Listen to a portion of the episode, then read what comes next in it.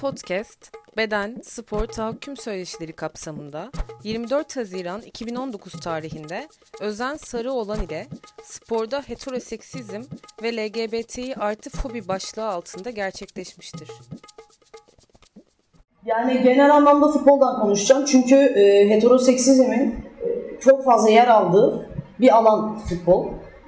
Hani benim çok alanım mı aslına bakarsanız değil. Yani beden eğitim bölümünde okuduğum için bütün branşlar alanım sayılıyor. Ama işte e, bir futbolun altyapısında yani bu işte federasyonun altyapısındaki o yer alan, o sistemdeki işte heteroseksizm olsun, işte erillikler olsun, bilmem neler olsun. Hani birçok branşta hani bu kadar çok yüze çarpmıyor.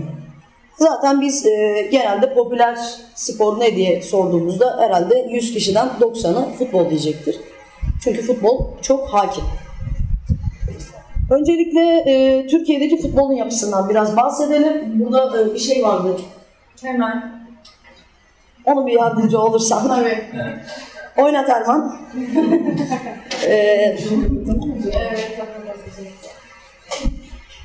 Evet. ben bu arada biraz bahsedeyim. TFF genelde bütçesinin çoğunluğunu e, erkek futbol takımlarına aktarıyor. Yani yüzde 2.2'lik bir kısmı kadın futboluna aktarıyor. Bu kısmın ne kadarını gerçekten aktarıyor orası çok tartışılır. Mesela futbolcu sayısı, kadın futbolcu sayısı yani lisanslı bir şekilde 6364 tane. Kadın futbolcuların toplam oranı zaten çok açık ortada. Ee, yani size siyasetçiler gibi aslında çok fazla böyle rakamlardan bahsetmek istemiyorum. İşte bilmem kaç milyon dolar oraya aktarmış, bilmem kaç milyon dolar buraya aktarmış falan diye ama yani şu tablo e, muhtemelen her şeyi ortaya seriyordur diye düşünüyorum. 6 yılda kadın liginin büyümesi yani şu oran erkek futbol takımına bakarak çok çok düşük bir oran. Onun dışında futbol kulüpleri zaten 143 tane, 54 tanesinde e, bulunan il sayısı diyor kadın futbol kulübünün. En fazla takım bulunan iller de yani İstanbul'da 21 tane, Ankara'da 6 tane, Hatay'da 5, İzmir'de 5, Manisa'da 5, Trabzon'da 5 ki bu oranlar geçen senenin oranları muhtemelen düşmüş olabilir. Kapanan kulüpler olmuş olabilir. Antalya 4, Aydın 4, Mersin 4, Kayseri 4, Ordu 4. Yani buralarda ki kadın futbol takım sayıları bunlar.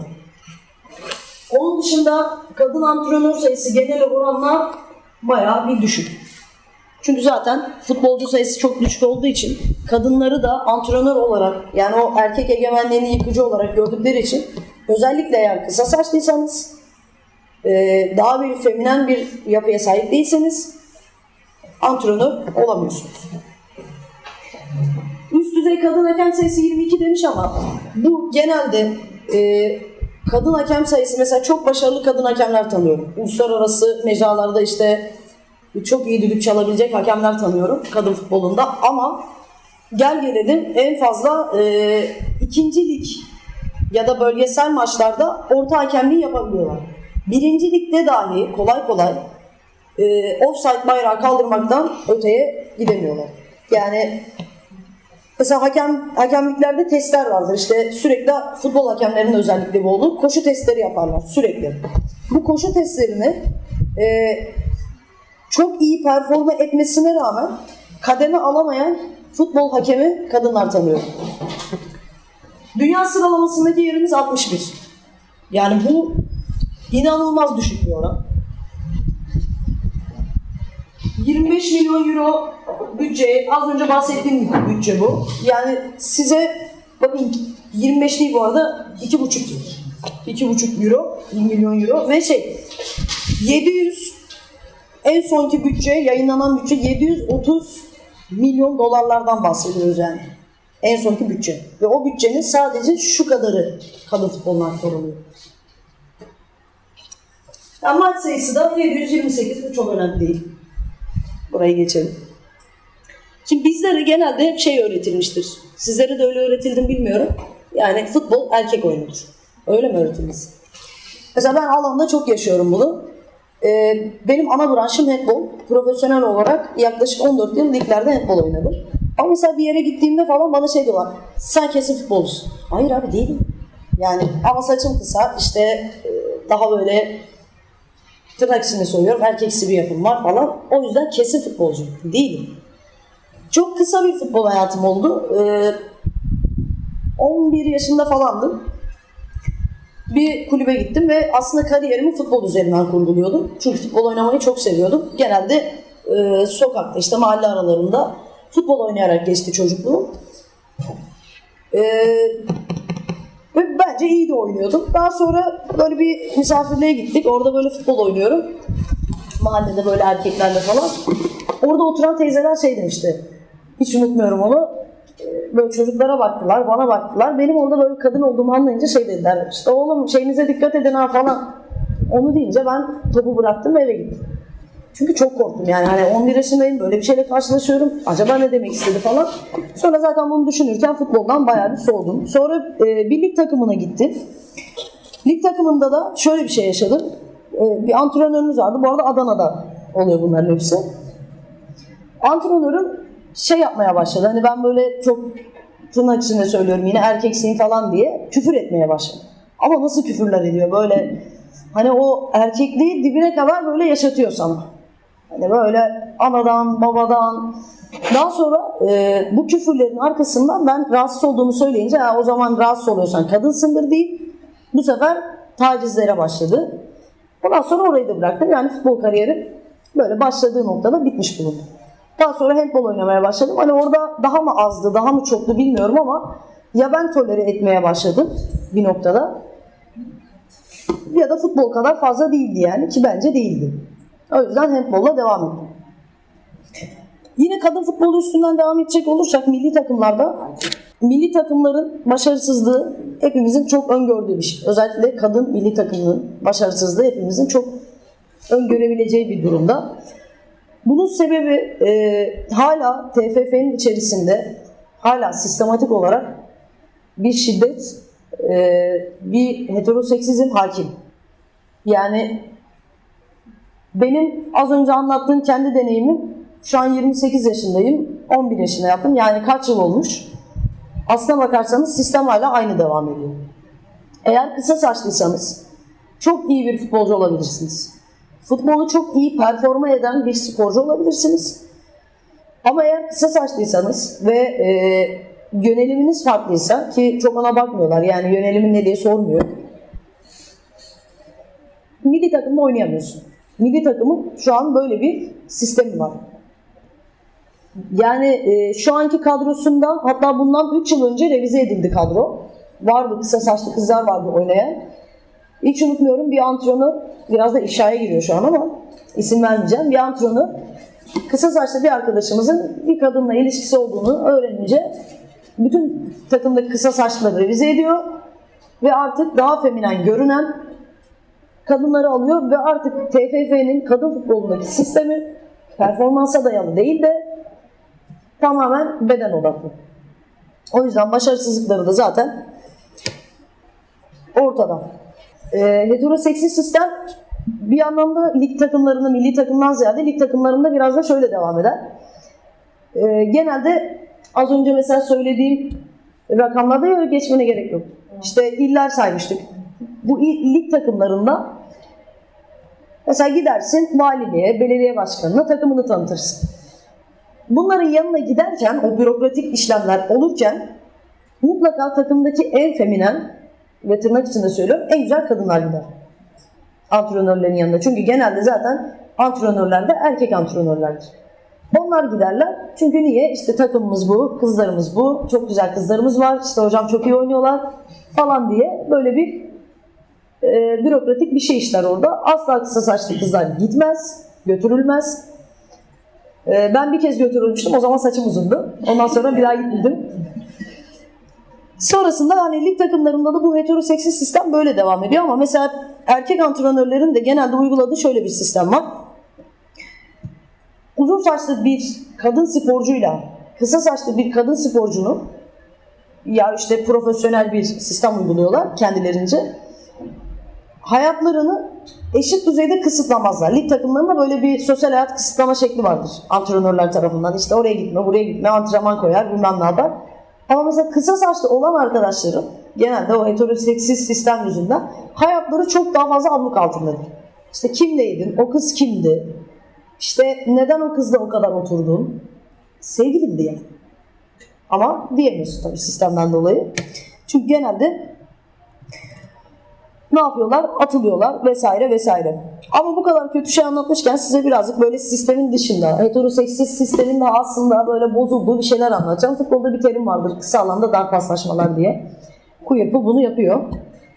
Çok yapıyorsunuz yani. Bunlar aslında biraz biraz başlamış. Yani o sistem yıkılmaya, o heteroseksist düzen biraz kırılmaya biraz biraz başlamış. Ee, Gaziantep'te bir ALG kadın futbol takımı var. Bilmiyorum biliyor musunuz, duydunuz mu? Bu futbol takımında e, kısa saçlı bir arkadaşımız önceden futbolcuydu. Daha sonra az önce o bahsettiğim heteroseksist sistemin uygulandığı bir takımdı burası. Daha sonra orada erkek antrenörün işte e, az önce bahsettiğim gibi işte kadınların arasındaki ilişkiyi ifşa etme, o kadınlar arasındaki işte ilişkiyi ifşa ederken birilerini birilerini kırdırma, işte birilerini takımdan gönderme gibi bir sistem uygulayınca bu kısa saçlı olan arkadaşımız takım kaptanıydı Aslı. Kendisi takımın antrenörü oluyor. Kendiyle birlikte bir yardımcı antrenör alıyor yanına. O da böyle kısa saçlı, askülen böyle bir tip. İkisi birlikte bu sene Türkiye şampiyonluğunu oynadılar.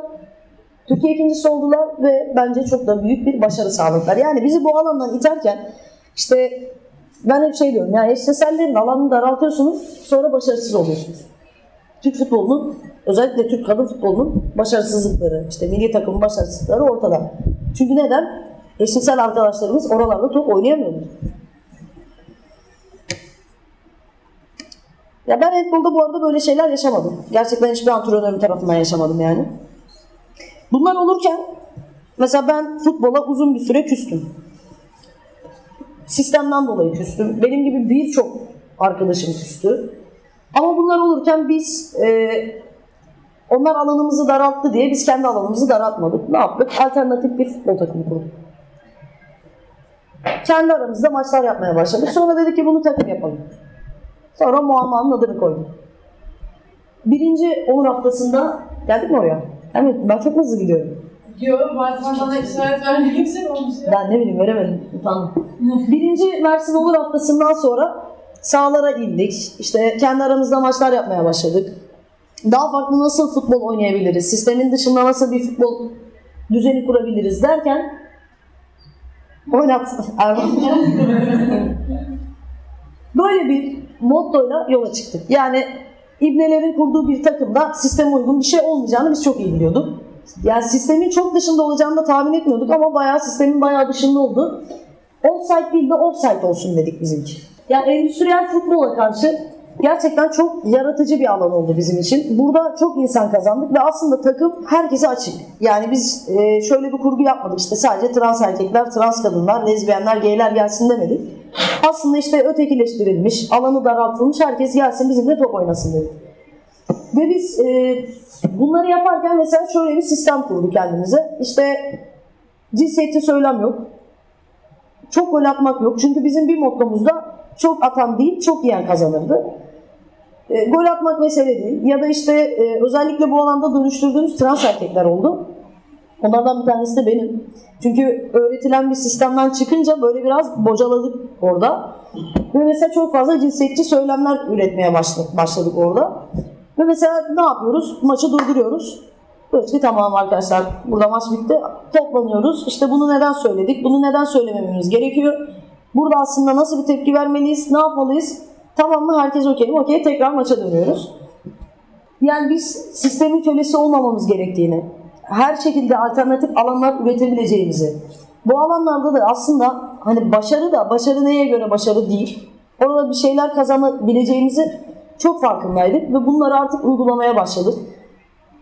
Yani gönül ister miydi bilmiyorum. Hani ben aslında isterdim. Böyle kariyer odaklı bir futbol hayatım olsun. Birazdan izleyeceksiniz bir video. Orada mesela milli takımdan bir kadın arkadaşımız bir şeyler söylüyor. Hani bir milli takım olsun, işte yurt dışında top oynayabileyim falan isterdim ama sistem buna izin vermedi. Queer Olympics'te bir nebze e, senede bir de olsa bize şey hissettiriyor böyle. Yurt dışında top oynuyormuşuz gibi hissediyoruz. Size futbolun işte çirkin yüzünü gösterip bir yandan da işte aslında alternatifleri de üretebildiğimizi işte mesela ALG futbol takımından bahsetti. Ya ben şöyle umutluyum. Çünkü mesela BOMOV var. Cinsel şiddetle mücadele var. İşte atıyorum kasvat var. Yani aslında bir şeyler yapılıyor. Evet çok küçük adımlar oluyor belki. Ya da bize şöyle geliyor. Hani çok emek veriyoruz ama karşılığını küçük küçük alıyoruz ya. Ben mesela çok sabırsız bir insanım yapı olarak. Ben bir şey veriyorsam hemen almak istiyorum. Yani o yüzden e, umutsuzum demek de istemiyorum. Çünkü o kadar çok emek veren insan var ki hani onların karşısında ya ben çok umutsuzum ama olmayacak demek çok şımarıklık bence. Hani evet ben futbolda kariyer yapamamış olabilirim ama şunu biliyorum ki bir 15 yıl sonra bu düzen çok daha değişecek. Çok daha farklı olacak. Ben yapamadım ama benim arkamdan gelen bir trans erkek kadın futbol takımında çok güzel bir kariyer yapabilecek. Kariyer odaklı devam edebilecek yani. Ya da alternatif bir alan kurmak zorunda kalmayacak. Ve bence değişecek yani ya. Hani ne olur yavaş yavaş bir şeyler değişir. İşte in- insanlar daha özgür olmaya başlar. İşte futbol federasyonu değişir. Belki kadınlar kendi futbol federasyonunu kurar. Neden olmasın? Ya genele baktığımızda e, evet çok cinsiyetçi bir ya da heteroseksiz bir düzen hakim. Ama e, içerideyken sporcu olarak özellikle elit bir sporcu olarak içerideyken şey diyorsun aman işte e, antrenörüm bana ceza kesmesin de. Yani sporcu mantığı aslında e, öyle ilerliyor. İşte ben maaşımı alayım, takımdan atılmayayım ve e, genelde sosyal hayatlarını çok böyle dar alanda yaşıyorlar. Çok kapalı yaşıyorlar. E, mesela bir işte kadın kadına ilişki yaşanıyorsa eğer orada bir sporcu tarafından bu asla e, kimseyle paylaşılmıyor. Biz hep şey sanardık işte handball oynarken ben ya da futbol oynarken hep dışarıdan şey görüyor. Ya futbolcula, futbol camiasında eşcinsellik daha fazladır. İşte voleybolda çok azdır. Niye? Çünkü hep orada feminen kadınlar var. Mesela antrenörler kendi arasında böyle konuşuyorlar. İşte bir voleybol antrenörüyle basketbol antrenörü bir yerde böyle otururken şey diyor ya işte sizin takımlarda daha çok oluyor ya diyor. O diyor ki nereden ne alaka diyor. Sizde daha fazla var. Sizin feminen diye bizde olmuyor mu falan diyor. Ben buna birebir şahit oldum yani. Gel gelelim bu oranlanacaksa eğer oranlar aslında aynı. Yani eşcinsel ilişki yaşama oranları aslında bütün kulüplerde aynı. Ama dediğim gibi ben tekrar başa alırsam mesela güreş o heteroseksizmin dibi yani. İnanamazsınız. O kadar gerici bir federasyonu var ki. Ya da dövüş sporları. Genelde mesela dövüş sporlarındaki kadınlar, kadın sporcular genelde antrenörleriyle evlidir. Bunun sebebini düşünüyor musunuz? hiç? Ve geneli de yani böyle bir ifşa gibi mi oluyor bilmiyorum ama biseksüeldir mesela. Ya da işte lezbiyendir ya da gaydir ya da bir şeydir. Ama antrenörleriyle de evlidirler. Bunun sebebi kariyer odaklı devam etmeleri gerektiği için ve gizli yaşadıkları için bir takım şeyleri hani o noktada böyle antrenörleriyle evlenmek zorunda kalıyorlar. Ve aralarında hemen hemen hepsinin 10 yaş, 15 yaş vardır. Yani dövüş sporlarında özellikle bireysel sporlarda, takım sporları dışındaki bireysel sporlarda bu çok fazla görülür. Ya bu da heteroseksist sistemin ta kendisidir yani.